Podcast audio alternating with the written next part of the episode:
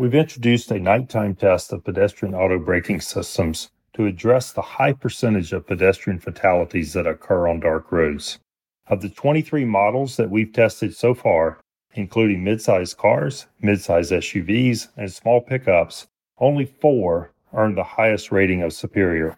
Most of the models earn only a basic score or even receive no credit. We know that many of these same vehicles already perform well in daylight conditions. That's why we're confident that this new test will push improvements for better performance at night and therefore save lives.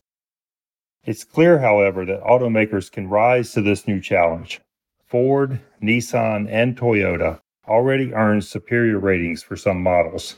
Meanwhile, a total of seven other models so far from Honda, Hyundai, Nissan, and Subaru earn advanced ratings.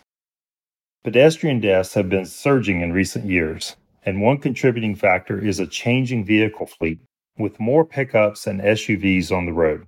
Since research has found that these vehicles are more dangerous to pedestrians, it's especially discouraging to see so many SUV and pickup models perform poorly in this round of testing.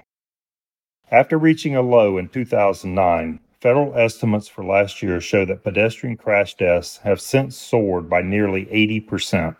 Indeed, the over 7,000 pedestrians who were killed in 2021 accounted for almost a fifth of all traffic fatalities, and three quarters of those fatalities occur at night, when most pedestrian auto braking systems are less effective.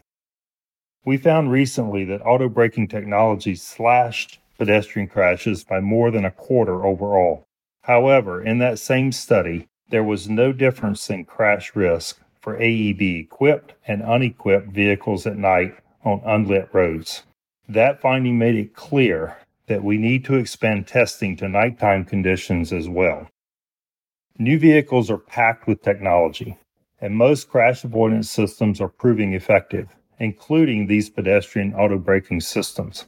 However, consumers may not realize that many of these systems come up short at night when they're needed most. Our new ratings program aims to ensure that this important technology will intervene regardless of the time of day.